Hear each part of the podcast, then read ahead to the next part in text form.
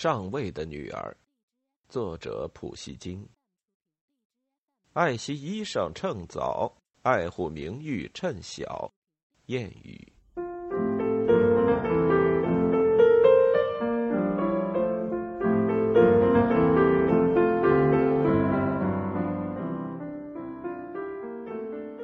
第九章，别离。结识了你，姑娘呀，我心头甜如蜜。一朝分手，像告别灵魂一样，我心头多凄惨。赫拉斯科夫。一黑早，鼓声咚咚将我吵醒。我走到集合的地方一看，那里已经聚拢了普加乔夫的队伍，就在脚架附近。脚架上还吊着昨日处决的人。哥萨克骑在马上，士兵扛着长枪。旌旗迎风招展，几尊大炮已经放在了炮架上，其中我还认出了我们的那一尊。全体居民已经聚集到那里，恭候冒充的皇帝。司令住宅的街下，一个哥萨克牵来一匹吉尔吉斯种的白色骏马。我眼睛四下里搜寻司令夫人的尸首，发现他稍稍移到一旁，盖了蒲包。终于，普加乔夫在门口出现了。群众摘下帽子，普加乔夫站在台阶上向大家致意。一个头目交给他一个装满铜币的袋子，他就一把抓了撒出去。百姓欢呼着冲上去捡，这一来难免有人受伤。普加乔夫的主要同党前呼后拥，其中也有希瓦布林。我跟他眉目交锋。他在我的目光中只能够领受到鄙夷的神色，因而他故意装出刻骨仇恨与弄巧成拙的滑稽表情。普加乔夫在人群里发现了我，向我点点头，把我叫了过去。你听着，他对我说：“你就立刻到奥伦堡去吧，代表我向省长和全体将军宣布，要他们一个礼拜以后来迎接我。”你要劝告他们，叫他们俯首贴耳，怀着赤子之心来欢迎我，不然他们就休想逃脱严刑峻法。好吧，阁下，祝你一路顺风。然后他转过身，面对群众，指着席瓦布林说道：“孩子们，他就是你们新的长官，一切都要服从他，他要保卫你们。”保卫这座炮台，对我负责。听了这几句话，我吓坏了。席瓦布林当上要塞长官，那么玛利亚伊凡诺夫娜势必落进他的魔掌。天哪，他将怎么办呢？普加乔夫从台阶上走下，给他牵来了马。不等哥萨克来搀扶，他就利索的纵身上马。这档口，人群里突然钻出来我那沙威里奇，但见他走到普加乔夫面前，递上一张纸，我猜不透他到底要干什么。干什么？普加乔夫傲慢的问道。请读一下就明白了。沙威里奇回答。普加乔夫拿了那张纸看了半晌，显出聚精会神的样子。你怎么写的这么潦草？他终于说：“我雪亮的眼睛也看不清。我的书记长在哪儿？”一个身穿军事制服的小伙子机灵的跑到普加乔夫跟前，大声念一念。冒充的皇帝说：“给他那张纸。”我非常好奇的想要知道，我的管教人想给普加乔夫申诉什么事情。书记长一字一顿的大声朗读如下：两件袍子，一件细棉布的，一件丝质条纹的，值六卢布。这是什么意思？普加乔夫说，紧锁着眉头。请让他念下去。沙威里奇从容的回答。书记长再往下读：细呢绿色军服一件，七卢布；白呢裤一条，五卢布。带扣袖的荷兰亚麻布衬衫十二件，值十卢布；一套茶具外带食品盒子，值两个半卢布；胡说八道！普加乔夫打断了他的话：“食品盒子和带扣袖的裤子跟咱家有什么关系？”沙威里奇干咳一声，开始解释：“哎，老爷子，这是我主人失物的清单，被那些恶棍抢劫。谁是恶棍？”普加乔夫恨恨的说道：“啊，我错了，说走了嘴了。”沙威里奇回答。恶棍倒不是恶棍，是你的弟兄们连摸带爬的弄走了。请别生气，人有失错，马有失蹄嘛。呃请让他念完，念下去，念下去。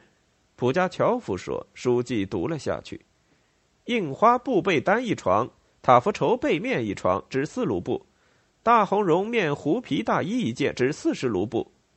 此外，还有在客栈奉送给大王的兔皮袄子一件，值四卢布。搞什么鬼名堂！普加乔夫怒吼一声，眼光咄咄逼人。说实话，我真为我这可怜的管教人捏了把冷汗。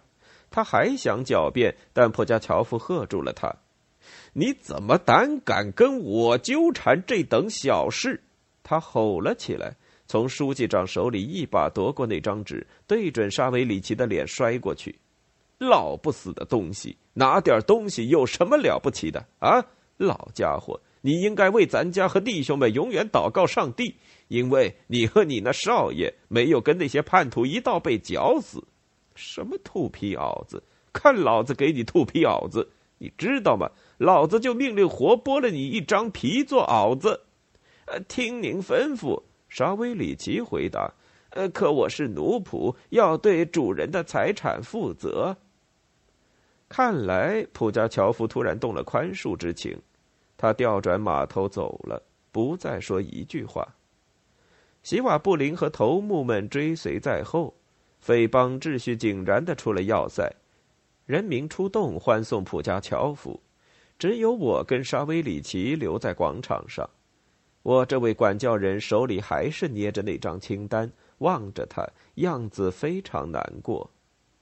见到我跟普加乔夫关系融洽，他便想趁机利用一下，但他的如意算盘没有成功。我骂了他一顿，因为他这种效劳实在是帮倒忙。我忍不住笑了起来。哎，你就笑吧，老爷。他说：“笑吧，等到要再添置这些家事的时候，走着瞧，看你还笑得成。”我匆匆赶到神父的家里。去跟玛利亚·伊凡诺夫娜会面，神父太太一碰面就告诉我一个坏消息：昨夜里玛利亚·伊凡诺夫娜发高烧，她躺在床上，人事不知，并且说胡话。神父太太领我进了他的房间，我轻轻的走到他的床边，他脸色大大变样，使我惊讶，他认不出我了。我在他床边站了好久。盖拉西姆神父和他心地慈悲的太太似乎说了不少安慰我的话，可我一概没有听进去。阴森恐怖的念头使我心潮起伏。这个可怜无靠的孤女置身于凶狠的暴徒中间，自然处境不堪设想，而我又无能为力。想到此，我不禁毛骨悚然。洗瓦布林。一想起洗瓦布林，我就心如刀割。冒充的皇帝任命他管辖要塞，而这不幸的姑娘正好深陷其中，势必要成为他发泄仇恨的对象。